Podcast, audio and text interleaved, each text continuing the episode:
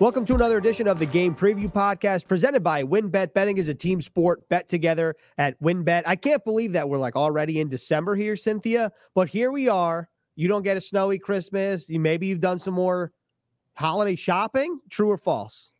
I've done like a fraction of it, but I'm a big cookie maker. Like I make cookies for everyone, and I have a new cookie recipe that I'm really excited Ooh. about. So I feel like that's a big win, even though like the actual, I guess, got to go to get the presents. Like, oh, it's just a, I don't, I'm not a big mall person, or I'm not a big like shopping person. Mm. But wait, hold on. What is your top? This might have to be a halftime conversation, but let's start with this. What is your top cookie of all time? Well, I really have like honed in on these. Like, it's a big thing. Like, I'm on, on, game day morning. We have like a bunch of like our crew, and I make a cookie inspired by each one, and then they have to, and then I make a big table, and they take the cookie and the table. And the best one is probably it's filled with caramel, and it's like this brown sugar cookie that's not Ooh. overly sweet, that has like a liquidy caramel center. That one's been honed pretty well over the years. But this year we got a new one. Ooh, we got a new stage manager, and my new stage manager is like very zen and cool. So I found this cookie recipe that uses rose water and pistachios. I'm stoked. It's going to be super exciting. What, what, what was the first ingredient before pistachios? Rose water. Uh, what is that? Basically, it's like rose infused water. So it makes it like cuts. I know it, it's going to be great. so LA, it hurts. Listen, the, it takes a girl from Michigan to like be super LA like that. You know, you can only be not from LA to act like this, right? Man, I, you know, usually we start with the coin toss. This is a much better way to start this podcast. um, you know, and I know you're going to say tails, right? And we will continue the cookie conversation at halftime. I've decided, but instead of asking heads or tails this time, I just have a, a general coin toss philosophy question for you. Do your numbers suggest anything that teams should do? Should either receive or defer to the second half? Is there are there any numbers behind the strategy there? There's some strategy. Now, look, some people, there's a lot, people have read a, really far into this. And I do think that, you know, starting the ball in the second half for a while felt like something that was a good thing for people when they were running the football more. So it was, you know, that you got to then control sort of a narrative. There was this belief that you were controlling the clock to some degree. But honestly, a lot of that stuff now is actually not very helpful because we pass the ball so much in this league that you're going to get the possession. It's just, is your defense, and you don't really, can't anticipate ahead of time. Is my defense going to be still tired after halftime? Like, I, I don't know. I, I think some of that is a little bit over, overblown. Obviously, if there's weather conditions like we saw on Monday night for that Bills right. Patriots game, then you want to take those into consideration for which side of the field or where you're going. But you know, it's it's that other than that, I know it's gonna be super disappointing, but you can over analyze the math of this a lot. You're gonna get the ball back, the possession, you're gonna get a possession in the second half. Just one thing on that Bills game. I mean, that was December, early December. The Jets end the season in Buffalo. I'll be there. I'm a little worried about what January 9th or 10th, whatever the date is, in Orchard Park is going to look like. But you know, we'll I, cross that bridge when we come to it. You need to get one of those Mac Jones like suits, like the, you know, like I scuba suit. Exactly. You need to get one of yeah. those. That's be perfect for you. Like that would be great. I, I think that would I would I if I went viral I'd do it I'd do it I might do it anyway even if I don't I gotta I gotta protect the extremities you gotta you know? that looked awful I was there in the summer and it was like 150 degrees and I thought that mm. was bad but no no no no no no thank you like that wind uh uh-uh. uh that snow yeah. nope I grew up in Michigan. I'm done. I put in my time. I don't need to do it again. Done. What is up with like central and western New York weather? Because like in Syracuse, it's snowy, it's windy, it's freezing, much like it is in Buffalo and Orchard Park where the Bills play. And then in the summer, it's disgustingly hot. Like it's two extremes. Just give me. Can, can we find a compromise here in these areas and just have like a steady, nice temperature the, or weather? The compromise is nice. called Los Angeles. That's the one. There's no humidity. Yeah. It's like 70 something. I wore a winter coat and it was 65, like ridiculous. Uh, that was that was funny. That got all right. That's how we start off. Let's just dive right into it in the first quarter here. Um, I'm going to make the executive decision. We're going to start with this Saints offense and the Jets defense. So let's start with the Saints rushing offense against the Jets rushing defense. And this is presented by Home Field IT. because it feels like this is really the name of the game for the Jets, much like it was against the Eagles before we knew that Gardner Minshew was playing. Even still, even even before that, or even after that, should I say, you know that the Eagles had the number one rushing offense. They ran for 180 plus yards. Now the Saints come to town. Alvin Kamara hasn't been playing recently. The two tackles haven't been playing recently, and Terron Armstead and Ryan Ramczyk. Now you get Taysom Hill in the equation with a banged up finger, and he ran for 100 yards last week. So, what kind of challenges will the Jets have against the Saints rushing attack with Hill and potentially Kamara and the tackles? Because we don't know if they will or will not play at the time we're recording this. Well, look, when you look at Taysom Hill and you watch what he does well, you remember, yes, he rushed for 100 yards last game, but he also threw four interceptions. He threw them two against the. I mean, if you look to see, okay, under pressure, this is kind of a fun stat, but it's not like the most predictive of anything. But he became the first quarterback in next gen stats history, which, by the way, is only since 2016, but it sounds better when you say next gen stats history to have negative yards on a under pressure. His negative one yards under pressure. Nobody like that's never happened before, right? So it's actually kind of fun. Whatever. It doesn't mean anything. It just means that he threw, like he got, he took a sack, right? So ultimately, at the end of the day, it's it's not super impressive, but it's funny.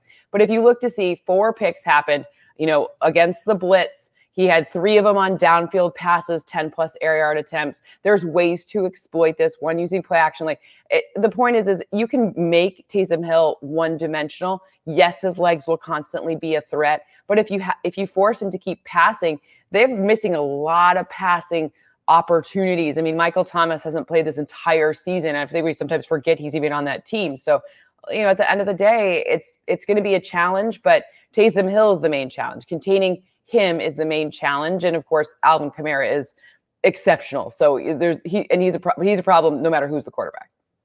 And I know you love offensive linemen. Can you talk about Terron Armstead, Ryan Ramczyk, how much their absence meant to the Saints team and what the addition of those two would be, whether or not Alvin Kamara plays? Yeah, so outside zone rushing, right? You a, a, tackle, you have to set the edge there, right? And and then also when you, you look at RPOs, like the defense sort of dictates what the offense is going to do, and it, if you don't have enough time to figure out what's going on, you can't run that at all. So that will be uh, less available to them. Those two, Ryan Ramczyk, Terron Armstead, there's a reason that they're so highly paid. You know, it's a very they, they are worth their they're worth their paychecks. So these guys are excellent. Those you know eh, you're going to see more of what we saw last game with the like crazy scrambles from Taysom Hill, who is a crazy good athlete, but not great passing opportunities. And even in that run game, it's not going to be able to be designed runs. It's going to be scrambles more often. All right. And the last thing here in the first quarter, can you take us through the Saints offense with Alvin Kamara and without Alvin Kamara and what the difference looks like there? Well look you you want to talk about like records and milestones and things that have happened. It's like alvin kamara this year you know league wide he holds a lot of those. Obviously he's missed a few games. So you know him and then you know bringing back mark ingram's really helpful to them as well right? So you know the difference eh, it really runs through kamara. Those short yardage gains are really all things eh, he can figure out those short yardage games probably i'm trying to think of someone who does it better and you kind of can't. So you know that that will be those kind of that linebacker level like the it, will be interesting to see the difference if if he's if he's not there right? Again we'll we'll we'll see what happens. I'm always amazed when watching alvin kamara from afar like when you see highlights just throughout his time in the nfl it feels like when you look at him, he's not the biggest running back, and yet people just bounce off of him, and his contact balance is like through the roof. So that's something that the Jets are really going to have to focus in on if he does in fact play. Again, he practiced last week. Now the Saints are coming off that extended rest. We'll see what happens, but that was the first quarter presented by Homefield IT. WynnBET is now live in New Jersey, and they're bringing the excitement of Wynn Las Vegas to online sports betting. Get in on all your favorite teams, players, and sports, from boosted parlays to live in-game odds on every major sport. They have what you need to win. Sign up today to receive a special offer, risk-free $1,000 sports bet. Download the WynnBET app now or visit wynnbet.com to start winning. WynnBET, an official sportsbook and gaming partner of the New York Jets. Offer subject to change. Terms and conditions at wynnbet.com. Must be 21 or older and present in New Jersey. If you or someone you know has a gambling problem, call 1 800 270 7117. Because I, I wanted to be here anyway. I wanted to be in New York anyway. I really want to play for the Jets. Like, we turn up the biggest city in the world. There is no more passionate more fervent fan base in the entire NFL.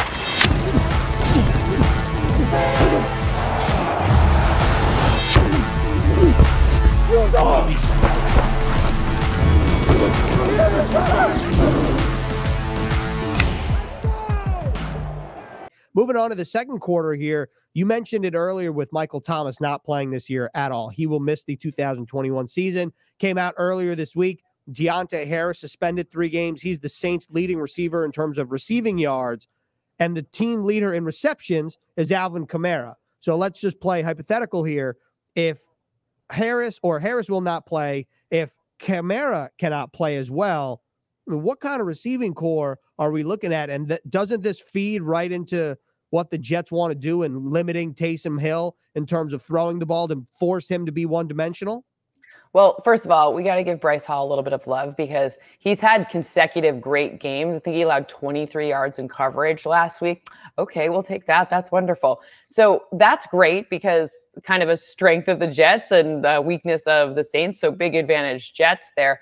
But I mean, are you really in Marquez Callaway? Like this is this is not a good. Uh, maybe it's good for like a daily fantasy lineup if you're looking for something very inexpensive receiver. But it does make them so one dimensional that you're going to have to figure out. Okay, it is short yards. Like uh, you know who can figure this out? Robert Saleh. But like at the end of the day, you know, there is an escapability factor that Alvin Kamara has that makes him as in that pass catching game really he's very elusive. He's very good at it. I think I asked Sheldon Rankins ahead of the season and I think I can't remember his exact words, but he's he's just like he's like that guy can just slip out of everything. I think he said the word slip, slip or slippery. So and then you go watch and you see him be slip or slippery and Sheldon Rankins would know.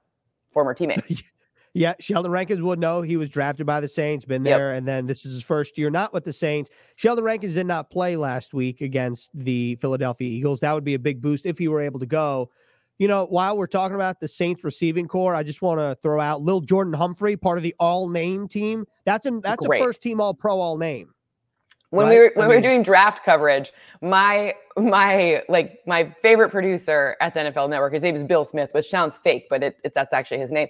And he like that was like one of his like all-time favorite. And he was like, "Can we do more segments on Little Jordan Humphrey? How about Little Jordan Humphrey?" I've never seen him be so. He's usually very like stoic, and he was just very excited about that one. So it, I I will always I like Little Jordan Humphrey. It's fun, right? Like who doesn't like a name like Little Jordan? Mm, yes, I think it's fantastic. But more importantly Wait, do you know why he was named that? No. His mom, not. his dad, I believe it's his dad wanted him to be named Jordan after Michael Jordan. His mom like, no, no, no. And then she's like, Lil Jordan. And then that's how they came to some compromise. It was fantastic. Wow. Mm-hmm. Okay. Yeah. You know, fun that, fact. That's a good nugget. Okay. Mm-hmm. Well, you, what, what I was going to ask you was not as important as this. What I was going to say is you said Bill Smith is your favorite producer. Between us and whoever's listening or watching this, do the other producers at NFL Network know that Bill Smith is in fact Cynthia Frelund's favorite? Well, he's kind of like a hybrid. So he does the like he's the next gen stats stats mm. guy. So they kind of know there. So we we can we have a lot of different categories of favorites, right? Like I got my right. he's the like we do con- like we figure out like new content. He we figure out like I negotiate with him what I write every week. So like we we you know go head to head a lot. All right, fair enough. Play club. That was very good answer. I, I put you on the hot seat there. You handled it well. Oh, I'm uh, fine. I last... think those like those people who try to tell you that they don't have favorite children, they're lying. I'm not suggesting you can't change which child's your favorite over the course of even a day, but, but you got to have one. That we're humans. We are human. We are. That that is true. You know who might not be human is Alvin Kamara though because yep. of his ability to break tackles and as Sheldon Rankin said, slip, slippery, whatever he said. It's true. I just want to end on this before we hit halftime here. In terms of if Alvin Kamara does play, you mentioned the short passes and the passing game. How much of a benefit is that for Taysom Hill if he's able to play? And then also, how challenging is that for the Jets defense, not only to worry about Alvin Kamara rushing the football, but having to deal with him on screens and dump passes and in the flat and everything that comes with that? So it's it's literally like game changing, right? Because if you think about it, everybody and their brother knows that Alvin Kamara is good and going to be the subject of a lot of the volume of the offense. And why is he still able to continue to run roughshod over everyone? Well, it's because they mix up the alignments. If they can run the same play, but their the formation ahead of the play is completely different, or they'll use motions, they'll set, they'll they'll use a lot of deceiving tricks, deception ahead of the snap to get him where he can get open. So it's a combination of, I mean, we have to kind of be like, think about it. Sean Payton's like a little mastermind. Like, what, who what is this team he's fielding this year? And they're still winning games and they're still running, you know, four interceptions and Taysom Hill, they weren't even out of that game until like later on in the fourth quarter. So you have to give a lot of credit to the architecting of this offense to create a lot of illusions and tricks and then obviously executing it by guys like Alvin Kamara to such a high degree that, you know, it's still viable. You know, most teams couldn't lose their number one wide receiver for the year and even be like, you know, that that like the the cap hit alone is just ridiculous. So, you know, you gotta it's it's a lot to do with how Sean Payton figures out how the offense works. It's a great point, and especially without Michael Thomas, Alvin Kamara is really the linchpin of that offense. He has been playing recently. The Saints are on a five-game losing skid, perhaps not coincidental. We'll see what happens Sunday, or really throughout the week. So that brings us to halftime, where I'm going to re-bring up this cookie topic here. If you were, and this is, how would you power rank like the classic cookies between chocolate chip, oatmeal raisin, sugar? maybe snickerdoodle. Um, I, if I'm missing one, I mean, throw you could throw it in there. But what what are we talking about? Is the creme de la creme of the staple cookies? You know, so you have to have the good chocolate chip in your arsenal. That's just to me, that is like you know, like they say they judge chefs on if they can make an egg. You know what I'm saying? I judge yep. cookie bakers on their chocolate chip cookie. And then all the other fun ones are good too. Like a oatmeal raisin's good. I feel like it's kind of we need to like spice it up a little bit. I haven't made an oatmeal raisin cookie in a really long time. I don't. I, it kind of reminds me like like an English muffin in the morning now. Like I get like a good uh, you know English muffin with raisins now. But you know I, I just think cookie like cookies are like gone off the rails. Like and I'm I'm a part of that. But you know you have to have your classic chocolate chip like deal. And then I like sugar too, mostly because I think mm. they're pretty. Like they're, it, they're it's less like the, the flavor, but like they're fun to decorate. And you know, it's always a good family, a good family activity to like decorate cookies. I pit my nieces against each other in cookie decorating competitions. Great. Do you have a favorite niece? I do, and it switches all the time. Right now, it's Maya because she likes me better. Right now, right? Uh, Maya's number one right now because the other one's like you know 14 and too cool. Oh, I got you. All right. And how old is Maya? Works out. My Maya's only 12, you know, she's still kind of cool. It's uh, going to switch okay. in a minute. It'll switch, I you know. See. By the Super Bowl, Fair. it'll be back to Christine. Okay. Maya and Christine really battling on and off the on and off the cookie. Well, I don't know what the analogy is. They're they're battling for their your favorite and the favorite cookie as well. And I do I agree with you. The chocolate chip is by far number one. I love the egg analogy here. You know, I, I, if I'm ju- because this is how I view if I'm judging like a burger or a pizza, I just want something simple to see how it compares before I go all crazy. Like people exactly. Like, oh, you got you, you got to try this pizza. It has all this stuff on the slice. Just give me a give me a plain cheese slice or a pepperoni slice. Let me see how I like it, and then I'll tell you if I'm ready to take that next step. That's how I feel. I'm with you because everyone can like put like a whole bunch of tricks in a cookie. You got to see if your your foundations, your fundamentals need to be yes. sound first. Then you can. Yes, let's bring it back to football. Exactly, fundamentals and technique need to be a one before we can start really um, exploring the offense or the defense or whatever or special teams. You know, we we should talk about special teams next week. Book it. We're talking about special teams at Great. halftime. I have decided. We'll do it. We'll do it. Is is there any more cookie topic that you'd like to discuss before moving on to the second half? Well, I think I'm gonna have to figure out how to mail some cookies cross country. So you got to try yes. it too.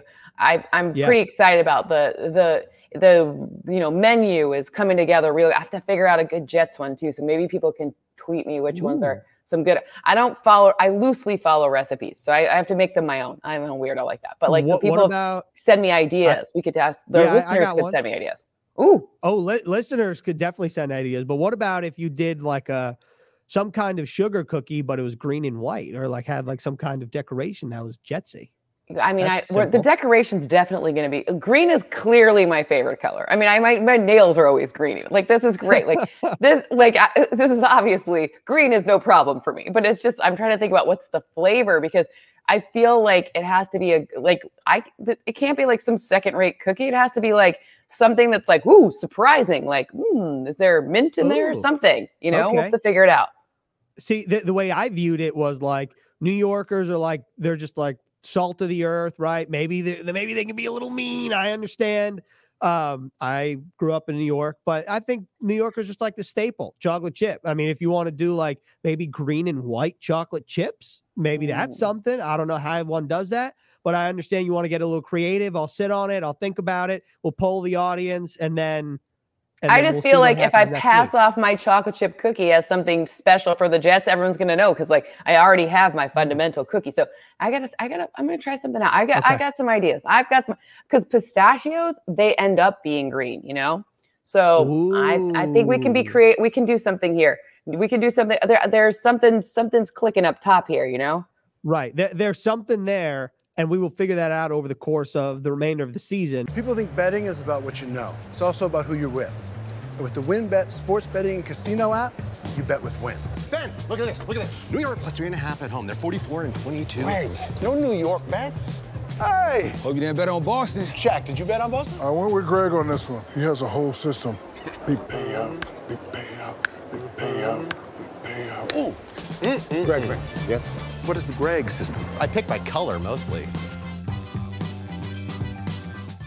But moving on to the third quarter now, we got to talk about this Jets offense. Let's start up front with the Jets rushing offense because the Saints rushing defense seems to be the strength of that group when you look at it statistically. They're fifth in the NFL against the run. The Jets do not run the ball very well statistically. But then you look at what the Dallas Cowboys did last Thursday night. Tony Pollard, seven carries, 71 yards. Now, he did have a 58 yard run. Then we're talking about CeeDee Lamb had one carry for 33 yards. The Cowboys as a whole ran for 146 yards on the Saints defense. So it seems like maybe there are ways to get chunk gains against the group, but what kind of challenge is this, especially without a guy like Michael Carter? Well, you talked about something interesting there when you mentioned CeeDee Lamb. Now, remember the two pieces of context from that last game are they they were there. Some of their coaches were in COVID protocol. It was a little bit different, weird stuff. So different kind of format for how plays were being called. Meaning they tried some tricks. You usually don't see CeeDee Lamb in the backfield, right? So finding new, different ways to use the current players given all of the injuries, I think that could be something interesting here. We obviously saw Tevin Coleman be like the the volume guy and the guy who was the the subject of the volume of the offense. So maybe something interesting there because there's a lot of you know, we, we've seen him be useful in a lot of different types of ways in the past. So I think that you're onto something there with like, don't try to traditional run up the, you know, A gap against, you're just not going to, that, that's not going to work, right? Like they're really fundamentally sound in the middle, especially. So this is a good run. And Demario Davis is one of my, like, obviously Jets fans know him really well. Like one of the like best humans on the planet too. So watch him against the run. It's it's really a thing of beauty. So run away from him. Go on the other side. And I know it's more in the passing deep uh, offense that this matters. But Cam Jordan may or may not play. But if there's no Cam Jordan, like outside zone rushing, like way better if you're not because Cam is stay away from him. Stay away from Cam, and also uh, we should talk about Marcus Davenport he's a guy that's missed the past couple games with a shoulder injury. So there's a potential that Davenport and Cam Jordan, who was placed on the reserve COVID 19 list earlier this week, there's a chance both those guys could be out, which could obviously behoove the Jets. But the Jets only ran the ball 17 times last week after rushing for, I believe, north of 25 or 30 against the Texans. I understand different ball games. The Jets were playing from behind or try, you know, trying to remain in the game here against the Eagles, especially in the second half. The Jets had to throw the ball a lot. They only had three plays in the third quarter, and we'll talk about that. But what about the commitment to the run that you saw two weeks ago to the with the Jets in Houston that didn't occur against the Eagles? You think maybe they should turn back to that? That could behoove the offense, or it doesn't really matter. It's really just about the short passes that we've talked about before. Remember that runs, uh, of course, short passes that approximate runs are important, but remember, time matters a lot. If the defense is on the field constantly, it's very difficult. And I understand that the game script flows that you have to throw more and then you're playing from behind and it becomes like it's this negative cycle that makes it worse and worse. So, a commitment to the run, especially early, if you can slow the pace of the game a little bit so that it's not you know three and out or it's not you know if, if it doesn't work then you you get a few you get a few extra minutes of figuring it out because I think what we have seen in at the beginning of the game was great. Like Zach Wilson looked amazing last week, and the way that it started off was really strong. And the problem was is it didn't adapt for like it, it seemed like you were you needed to throw more because the score got out of hand, but maybe it would have been a little bit more beneficial to commit to run a little bit more so that the defense didn't have to be on the field so often. And, you know, I think we should just dive right into it. Let's just go right into the fourth quarter, talk about this Jets passing offense. Zach Wilson, to your point, great in the first half. The offense only had three plays in the third quarter. Then you're playing from behind. He had an over 134 passer rating in the first half. Like that's better than like okay, right? Like it started off good. No, no, yeah, it started off so. awesome. Like that was great.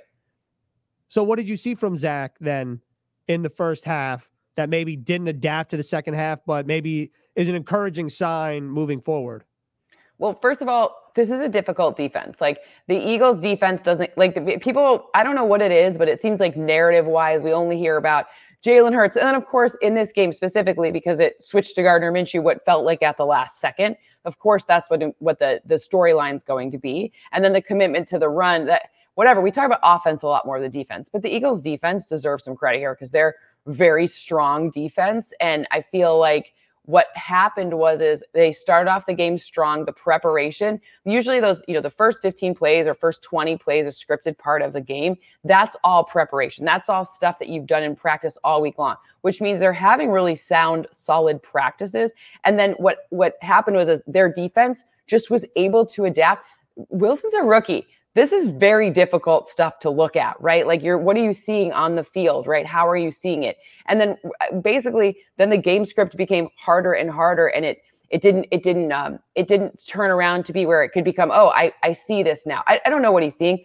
i'm just looking at as an outsider being like he clearly had a command of what he was doing in the first half right like we could all see it in the second half, I think the defense just adapted their game really, really strongly. And they're a very good defense, as defenses do. And then the game script kind of got away from from the Jets. And so then let, let's move this forward here. Talking about the Saints group, Marshon Lattimore, very good player. The secondary also has Marcus Williams, who is a good player, but also known for the for the uh, Minnesota Miracle. I hate to bring that up, but that's kind of what he's known for if you're a casual NFL fan. And the guy that missed Stefon Diggs and then Minnesota won. Anyway, what do you think about this group? And especially without Corey Davis now for the remainder of the year, what kind of challenge does that present? Fire up Jamison Crowder. No, look, I think one one really positive thing. I really like I really like watching Elijah Moore. Now, I saw him at the end of the game. I'm uh, not look like he's 100% healthy, but it is worth noting that since week eight, this guy's what 34 receptions, 459 yards, and five touchdowns. That eclipses if you add together what Kyle Pitts and Ja'Marr Chase have done since week eight.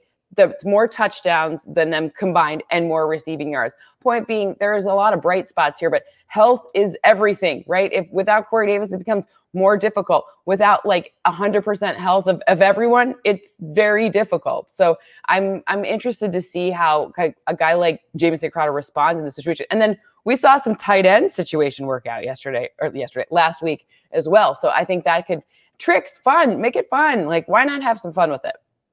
I agree with that. And you know th- this is exactly i think the jets in the offseason remember they signed Ke- a guy like Keelan Cole. They obviously signed Corey Davis. They drafted Elijah Moore. It's like, man, these are these are a lot of receivers that the Jets now have. Well, it's for reasons like this. When you get banged up in the room, and then you have guys who play in their spots, but also have had successful NFL careers. Keelan Cole was not active last week. He was on the reserve COVID 19 list. Robert Saleh said he hopes to get Keelan Cole back in the mix. So I just kind of want to rewind the clock here. I know Keelan Cole hasn't had a a game where he's been the guy. But what did you see from Keelan Cole maybe last year or over the course of his career that makes you believe he can step in and be a viable option for Zach Wilson? And also a guy like Denzel Mims coming back, getting his legs underneath him again after he was on the reserve COVID 19 list. What, what do you bank of this group in particular, and particularly Keelan Cole? That they're able to handle situations like losing Corey Davis this year as opposed to prior years where they were not in this situation?